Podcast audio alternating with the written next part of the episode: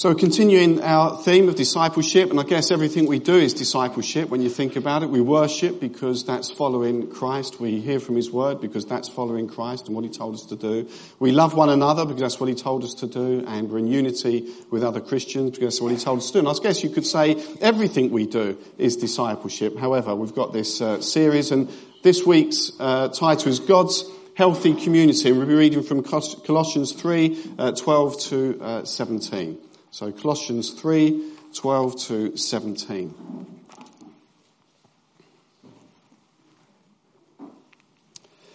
Therefore, as God's chosen people, holy and dearly loved, clothe yourselves with compassion, kindness, humility, gentleness, and patience. Bear with each other and forgive whatever grievances you may have against one another. Forgive as the Lord forgave you. And over all these virtues, put on love, which binds them all together in perfect unity. Let the peace of Christ rule in your hearts. Since as members of one body you were called to peace. And be thankful. Let the word of Christ dwell in you richly as you teach and admonish one another with all wisdom, as you sing psalms, hymns, and spiritual songs with gratitude in your hearts to God. And whatever you do, whether in word or deed, do it all in the name of the Lord Jesus, giving thanks to God the Father through him. Um, I haven't got a PowerPoint today. I had issues, technical issues. But if you want the notes from the sermon, all of the DG Group's leaders uh, get them uh, and ask them to forward them on to you. If not, email me and I'll forward them on. So apologies, there was a technical issue, which is probably my fault. Um, so my dad's got a friend, or had a friend, he died now, uh, but he was super thin. You know, one of those annoying people. Um, and he could eat whatever he wanted and drink whatever he wanted and he stayed really thin. So from the outside, he looked really, really healthy compared possibly to some other people. But uh, when he went for a checkup, they found actually on the inside he had very high cholesterol uh, and visceral fat. Is that the right term? Have I said the right? Have I pronounced that correctly? Which is the stuff around here, apparently. And um, and he wasn't actually that well at all, and he was seriously ill and had to go into hospital. A guy that I used to sit opposite on the trading floor, a friend of mine, his name was Ian as well. That's where the similarity uh, ended because he was super fit. And uh, some of you would say he was ripped. I mean, he was a gym freak. He was down there in the morning before work. Bear in mind, we had to be at our desk at 6.30. And he'd be in there after work. Um, I did laugh once he had their first child because I knew that was all going to stop. but it didn't. He was so dedicated. And he was, I mean, proper. I mean, you know, sort of 32 inch waist, the V, uh, everything else that, um, you know, some people might aspire to be. I clearly don't. Um, but he was super fit. And his, his, his body fat percentage was something ridiculous, like eight. I think mine is about, I don't know, 25. Um, but he was really, really low. And he went for a checkup, you see, and they did this uh, BMI thing, body mass index. And um, he said, you know, Smithy, he said, the lady sitting opposite me, clearly, was not a gym freak. And she said to me, you are obese. And uh, because his weight, see, muscle weighs heavier than fat, right? So he's super lean, but she said, you are obese. He said, the cheek of it. The cheek of it. See, on the one hand, you've got my dad's friend who looks really healthy, but on the inside wasn't. And you've got the other that looks really healthy, and someone was telling him that he wasn't. Right? But what, what they both missed was what really was on the inside. And you could have a big church and it can be unhealthy because of the things happening on the inside. Not always are the outward appearances the things that we should judge ourselves and others on. Because often we don't know all the facts anyway. And Paul here is writing to the church at, in Asia Minor around, somewhere around AD 60. Uh, he was in prison when he wrote it, yet he's been encouraging, he's challenging them uh, about their character. And this passage starts with therefore. And you've heard me say before, whenever you have therefore in the Bible, you have to see why, what it's saying therefore for. if that keeps you up. Do you see what I mean? So he's just reminded them uh, in chapter 3 verse 1, they are in Christ. So they should set their hearts on things above. They should set their hearts on things above. Uh, elsewhere, we know that he writes in Hebrews, uh, in the first few verses of uh, chapter 12, he says, run with perseverance the race marked out for us. Let us fix our eyes on Jesus, the author and perfecter of our faith. So our focus needs to be on heavenly things and on Christ, who's the head of the church. Right, okay, the head of the church. We bow down and confess, you are Lord in this place. That's where our focus must be. Our lives carry on, but not for long. Uh, we came from dust, we return to dust. God reigns forever and he promises that we'll be with him forever if we're, if we're Christians. In the meantime, we're, we're borrowed. This is his body to use and it's decaying. No matter how fit you are or unfit you are, it's decaying. And unless he returns in our lifetime, it will continue decaying. But one day we'll be made new and we'll have new bodies and we'll be with him forever, which is great, which is really good. But in the meantime, we have to go through this life, fixing our eyes on Jesus, the author and perfecter of our faith, and echoing what it says in chapter 3 verse 1, set your hearts on things above, because we can get distracted easily by the world. Anyone here watch Grey's Anatomy? Oh, more than I thought. I've only just recently been introduced to it. If you don't know Grey's Anatomy, there's this uh, doctor called Meredith Grey. And uh, she's in Grey's Anatomy, as you'd expect. And, um, and it shows you these interns and how they learn and do their stuff and everything. We've, we, Andrew and I are getting quite addicted uh, to it. Uh, that's not the reason the PowerPoint wasn't done, but we do tend to, we do tend to stay up a bit later uh, than we should. And there's one scene that we saw, funny enough, in the week, where um, they have amazing storylines. Some are a little bit far-fetched. And this one, is, the kids have gone out, so that's good news. But none of you do this either. They, they, the kids bet another kid to jump in a, in a vat of uh, quick drying cement. Sort of thing you do, right? And so uh, when they go into the uh, room, you see this kid up to his neck. Well, I say he's 18, and he's just in this cement. And you wouldn't believe the medical complications of that. I know all of them now. And so uh, there are all sorts of things about it sucking the water out of his body and it's going to burn because the toxin. It's really interesting. And I don't know if any of it is true at all, but it was a good story. And but there was this scene where there's six doctors all around the body, and this one's going to, you know, as soon as the plaster's off the leg, we'll have to decide whether to amputate it or whether we've got to, you know, get the circulation going. All these, and they're all running around chaotically. And there's, a, and there's Andrew and I's favourite doctor, and I can't remember her name. Um, she's got a bad nickname, which I'm not going to say, but she's quite, she's really funny. And she's just sort of standing there. She's standing there like this. And the other doctors are all chasing around and getting involved, and we've got to do my bit first. We've got to protect the heart first. No, we've got to get the leg first. And it's all kicking off. And she's standing. One of them goes up to her and says, what, what are you doing? You're not doing anything. And she said, shh, this. And she's really funny. And, um, and they said, no, come on, we've got to, we've got to. And, and in the end, she was, I'm I'm just trying to see the big picture. She was looking at everybody else rushing around uh, like headless chickens. And she said, I want to stand back and just see what's going on and see the big picture. And then she comes out with some line which was quite funny, um, and uh, which turned out to be, just so you know, because you probably want to know the end of the story, is that um, uh, because the cement was sucking the water and life out of him, they were hydrating him. When you get hydrated and you're drinking lots of fluid, what do you have to do next? yes, not if you're in a vat of concrete. So they was going to explode. This, I haven't seen the end of that episode. We're going to see it uh, later on. give you an up, I'll give you an update next week. I'm hoping it's a happy ending, but I'm not sure for now. It's going to make you come back though, isn't it? But she stood there and said, I need to see the big picture. Everyone else is chasing about. I need to see the big picture. And, you know, the, the, the church, uh, we're doing good for God as best we can, but we always need to see the big picture. We can get caught up in all the little things, and we need to see the big picture. And as ministers, uh, and elders and deacons and pastors and church members, we, we all have to see uh, the big picture because don't underestimate how much you can change that. How much, whatever situation you're in, work, life, family, home, you can change the spiritual atmosphere. Because you're the light shining in the darkness. You're the one with the character. You're the one that doesn't go with the ways of the world. You go with the way of Christ. There was a situation I was in in the past where uh, some uh, members left the church And you can't help but take that personally as a minister. You know, whatever anyone tells you, so be blessed. You know, we, we sort of mean it, but we're a bit annoyed as well because you see it as a personal failing, but you shouldn't, but you do. Anyway, they left. And then after a while, I heard they were talking against uh, the church. And um, it's damaging. And then it gets into a social setting. And when you see the social setting, you think this is now damaging to the kingdom. And you think, what do you do? Do you approach the person directly? Do you go to their pastor? Do you get them rebuked? What do you do?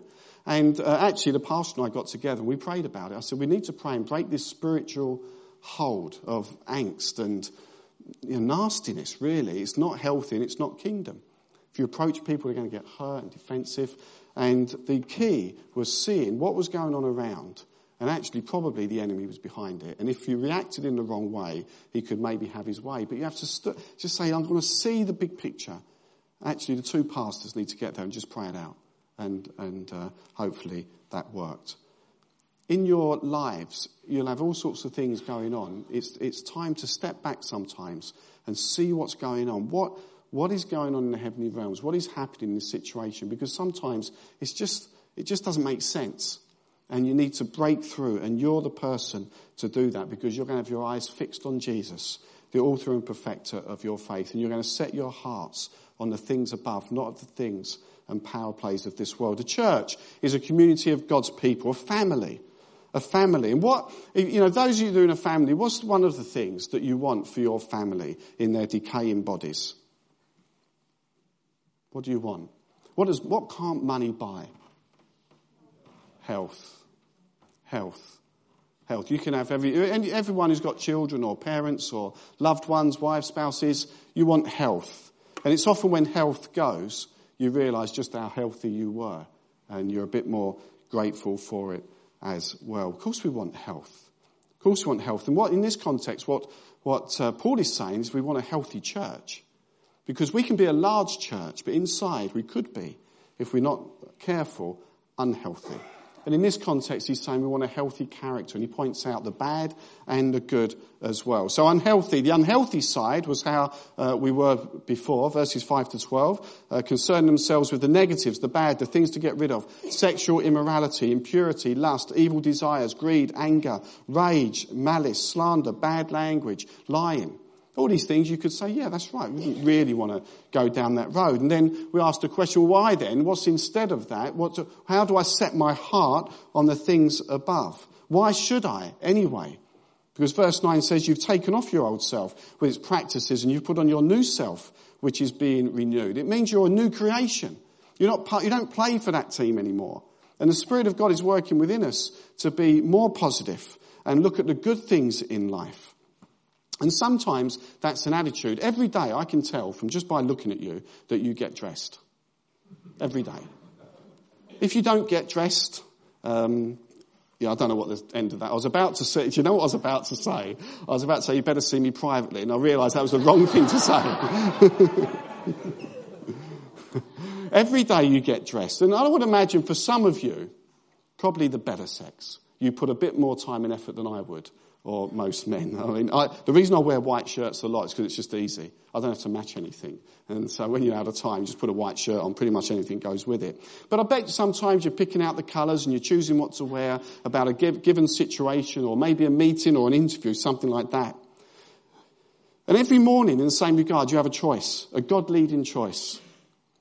You don't want to put that old self on with its old attitudes. You want to say, right, this morning, I'm living for God. I'm going to fix my eyes on the things in the heavenly realms. I'm going to look to Jesus, the author and perfecter of my faith. I'm going to look at my character and be his shining light in the world. I'm going to put on the character of Jesus. I choose that this morning. And I'm going to fix my eyes on him and taking him in me to the outside world.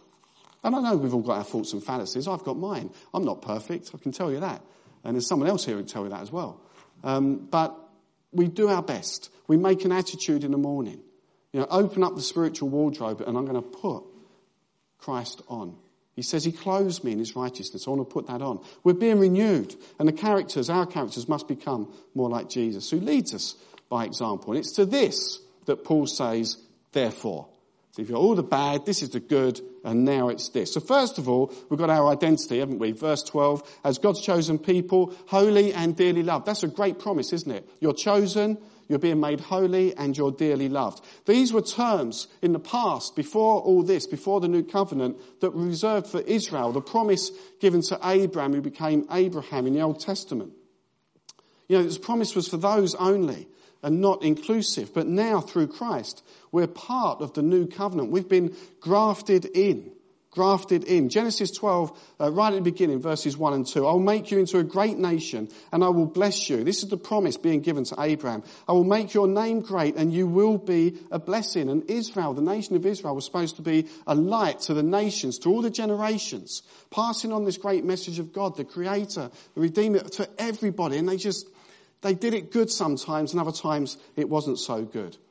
But it's not only for them anymore. Galatians 3:29 says, "If you belong to Christ, this is now part of the new covenant, the one that we enter into as part of God's healthy family. If you belong to Christ, then you are Abraham's seed." Imagine that, that promise that was given all those years ago. And the Bible says now in the new covenant, if you belong to Christ, then you are Abraham's seed and heirs according to the promise. This is the new covenant.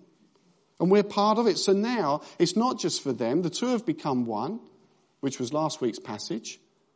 And now we're together and we are worthy to have a relationship with God. So now you're chosen. You've been chosen, which is a, unique privilege.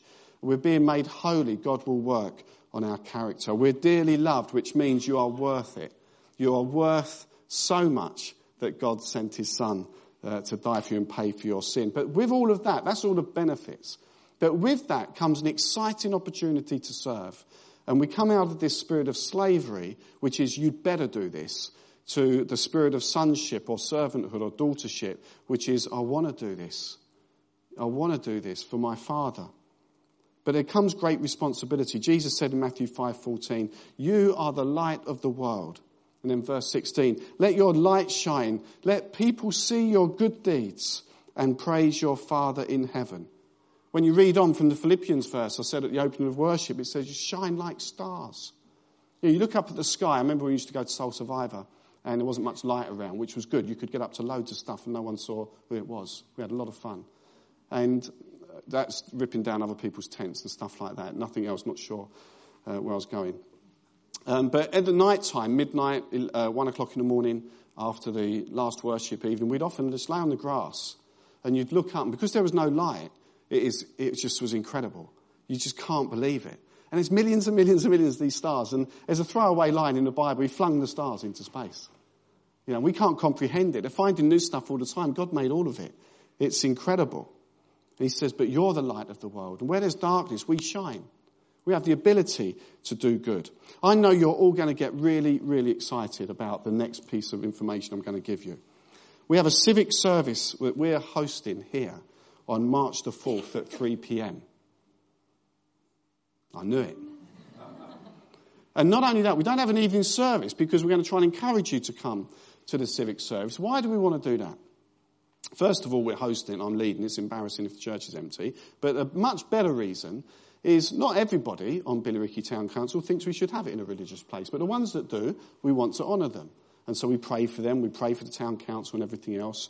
Uh, but we'll have a time of worship, and this year, because it's held here, uh, we get to choose the theme, which is great. So I've chosen it. I've sent it out to the other ministers, and I, I sort of did the email in a gracious way saying, this is what we're doing rather than this is what I'm thinking of doing, what do you think? Because what that lends to is about 50, 60, maybe 100 emails of all different opinions. And will they help me prepare it? No, they won't. So I'm having my way, and it's salt and light is what we're going to be talking about. So we're going to look at this passage, salt and light. But what we're going to do is not just our church, um, with all its ministries, and there are loads of them. So we've got to really limit the time, probably be a minute a ministry. But we're going to show people of Billericay, because some come that are non-Christians, and show just what we do the things that this church does, but so are the other churches, you see. And it's not because we want to brag, it's because we want to take the Bible seriously where Jesus says, you're the light of the world, let your light shine before men so they may see your good deeds and praise your Father in heaven. And if you think about it, you know, youth work in this country, uh, churches employ over half the youth workers in this country. All the drop-ins that happen, churches, uh, our, all the stuff we do, loads of it. All the kids' work, you know, the toddlers groups. The toddlers groups in this country, over half are run by churches. Uh, brigades here, Alpha. Uh, Alpha's in 48% of prisons and people having life change. There's a lot the church does outside of these buildings as well as within. And I want to challenge them that what would happen if you removed us just from Billericay, just took us away?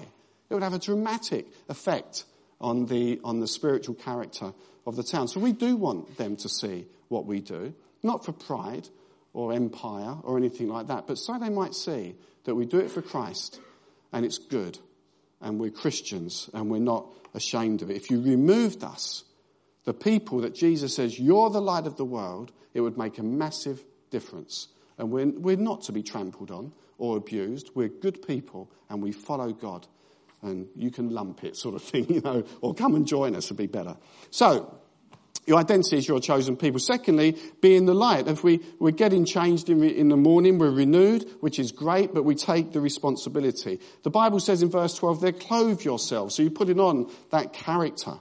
Every situation that you may, may find during this week, this year, you can change the atmosphere.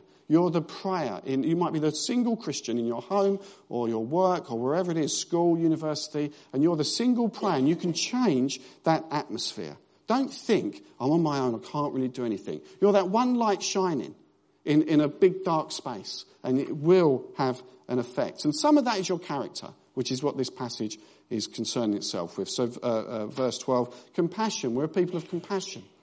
Uh, we don't just ignore uh, the lost or uh, the people who are hurting. We're somebody that someone says, yeah, they're always there trying to, trying to come alongside someone. And that, if we've got that, if we've got a real heart for the lost or uh, interested in someone's circumstances, even when they've upset you, there's normally a reason for it. They're probably normally hurting, in my experience. Finding the root cause, walking with them. You have compassion. If you get compassion, what follows is kindness. Kindness, because you understand. Proverbs 11:17. A kind man benefits himself. It's nice to be kind. It's nice to be a kind person. Humility, Titus 3 verse 2, show true humility to everyone. We're not show-offs. When I come to the civic service, I'll be quite proud of what we do as a church. I, am proud of it. I think it's good. And I'm not ashamed of it. And I'm glad they're going to hear about it. And so will the other churches. Because it's good. And we want them to praise their Father in heaven. We want to be a people of gentleness. Philippians 4 verse 5, let your gentleness be evident to all. A people of patience a people of patience. Proverbs 19:11. A man's wisdom gives him patience. I am impatient. I'm working on this on a daily basis. I want everything to happen yesterday. Verse 13. Bear with one another. Forgive as the Lord forgave you. We're a people of many different opinions, many different cultures. Um, and, you know, when people don't take these verses seriously, people leave the church, they have church splits, and normally, in my experience, a lot of the time, they regret it because now they've made the leap and they end up thinking actually it wasn't a big deal after all. Of course, we've got different ideals and sometimes different theologies, but we walk together in love. Verse 14, all of these surrounded by love. Put on love, it binds them all together. If we have love, all these things fall into place. Verse 15, let the peace of Christ rule in your hearts.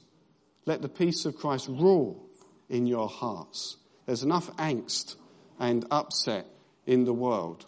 And the Bible says, let the peace of Christ rule in your hearts. In any given situation, you're never alone. You're never an orphan.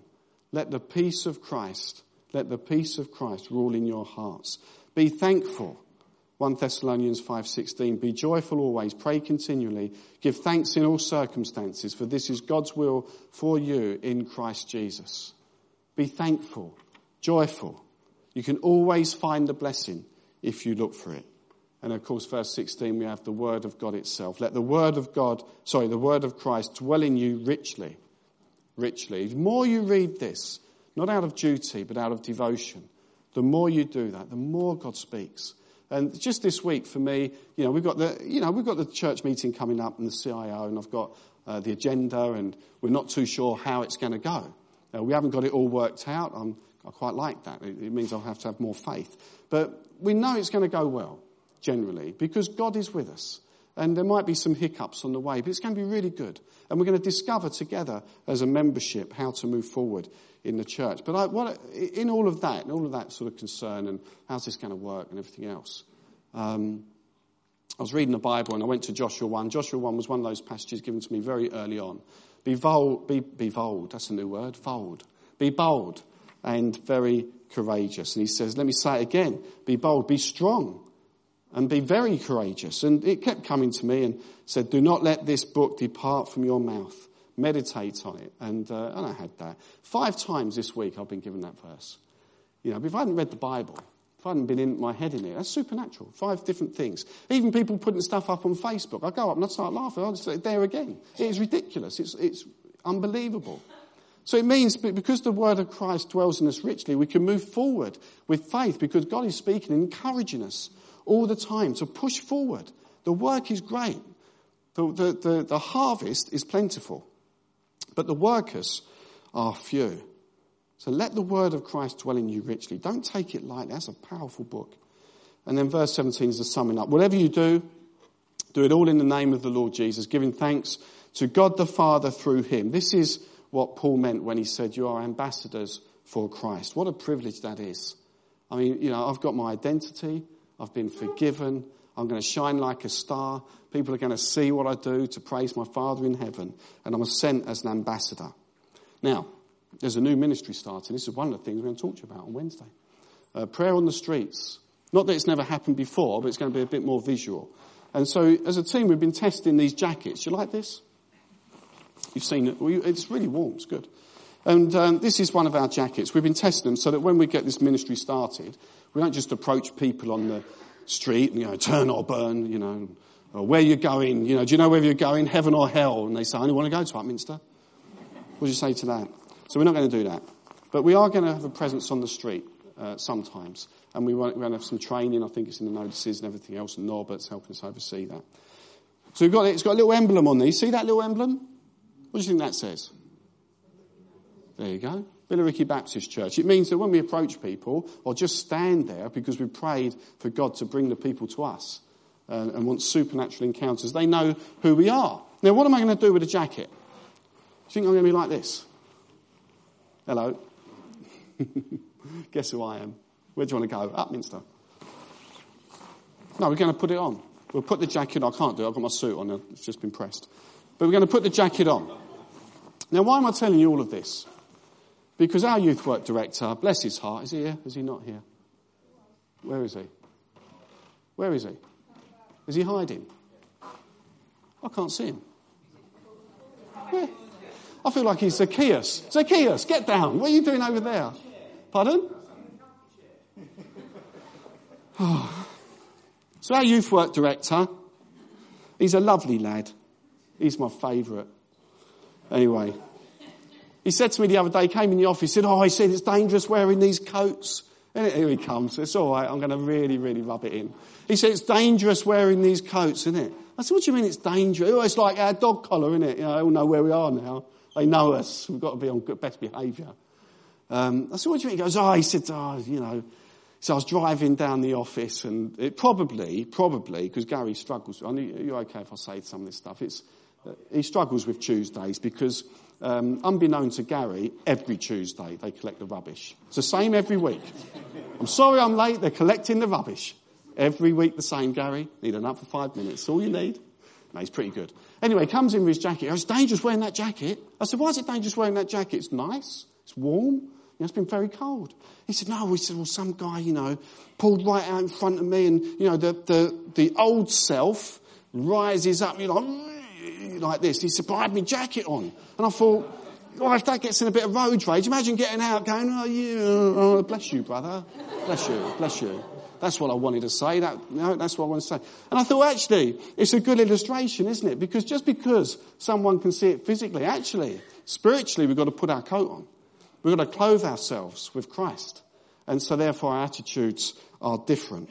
Not just because we wear a dog collar or, or, or a jacket. There's many pressures in life. The world can pull you in many, many different directions that lead away from God. But there's a choice every day. Put your Christ clothes on, that character of God. The Bible says, choose for yourself this day who you will serve. As for me and my household, we will serve the Lord. It was a choice. You have a choice. And I believe God's given us a vision for this church, and, and as much we want to share uh, or begin to introduce on Wednesday. But I really believe that we are God's chosen people, not just here, you know, the church, God's chosen people. But this should be a place of challenge and of love and of comfort and of growth. A place where encouragement is the norm. You should expect encouragement because the Bible says encourage one another daily. A place of compassion and kindness because these words said you to be a compassionate and kind people. A place where people can achieve great things for God because we want to release them in their ministries, but would have humility when they have success. A place where wisdom is obvious and forgiveness abounds. A place that even when people or things don't live up to expectations, will bear with one another and not run home with my ball just because I can. A place where we'll have a real heart for the lost. I mean, a passion for the lost. A place where we're passionate about mission and ministry. And a place where the people are so excited about Christ, the author and perfecter of our faith, excited about his message of good news, passionate about his people, and then passionate about those who don't know him, ferocious. I love that word. We are talking about that one in the office as well. Ferocious in our evangelism, unashamedly, because we want to win people for Christ, not just for us, but for Christ. And to do that, we have to get outside of these walls as much as we do inside as well. And we do all of this because all of these characteristics are bound together, this passage says, by love. A place where the peace of Christ rules in our hearts, where we'll be thankful for all that God is doing among us and will do among us. That we'll pray continually and give thanks in all circumstances. And a place where the word of Christ, which is being bent and twisted elsewhere, We'll hold firm to it and it will dwell in us richly. And that whatever we do, whatever situation we find ourselves in, we do it all in the name of the Lord Jesus. And then you'll see many good things because the Lord will bless us. This building will be full. We'll grow numerically and spiritually. There's much opportunity uh, coming. There's so much opportunity uh, coming. And we need to be sacrificial in our ministry and mission, our vision. Uh, might get uncomfortable, but we have to move forward with Christ's leading. So we pray and seek for renewal among our own lives and the church in our community, our eyes focused and fixed on the things above, on Jesus, on Christ, in everything. We pray that we'll be filled with the Spirit of God, that we'd go out from this place being courageous for Christ, seeking blessing not only for ourselves, but the communities where we live and our families a united church. Nothing, nothing worse than Christians putting down other Christians. It's such a bad witness. And some people make a choice to just say bad stuff and find the fault in everything. It's not us because the peace of Christ is, is indwelling in us. It's ruling in our hearts. And we can speak up for the church of Christ, even when it's not perfect. We know it's not perfect because it's full of sinners. And if anyone says you're a hypocrite, say, come in. We've got room for one more. It's no problem. We want to be a united church, even with our differences, because we believe together in the work of the cross and the word. And then when we do all these things, then we're a healthy community. And whatever the outside appearance is, inside, we're healthy. Jesus will lead us on. He is the head of the church. We bow down and confess, You are Lord in this place. He will lead, should, because the, He will lead us. And the question is, will we follow Him? And we should, because the glory, all of it, God of glory, we exalt your name. All the glory belongs to him. All of it. All of it. So let me pray for us and then we'll respond in worship. Lord, I pray that we would be uh, a people of compassion because the Bible says that the Lord is full of compassion and mercy. I pray we'll be a people of kindness, a people of humility, of gentleness, patience. I pray that where we have differences, we'd bear with one another and speak well of one another. I pray we'd be quick to forgive because the Lord forgave us. I pray that we surround all of these things in love. I pray we'll be a church, a people of God, where the peace of Christ rules in our hearts, that we'd be joyful, praying continually, people who give thanks in all circumstances. I pray we'll be a church, Lord, where the Bible dwells in us richly. We don't just read it, it seeps into our hearts, our very souls.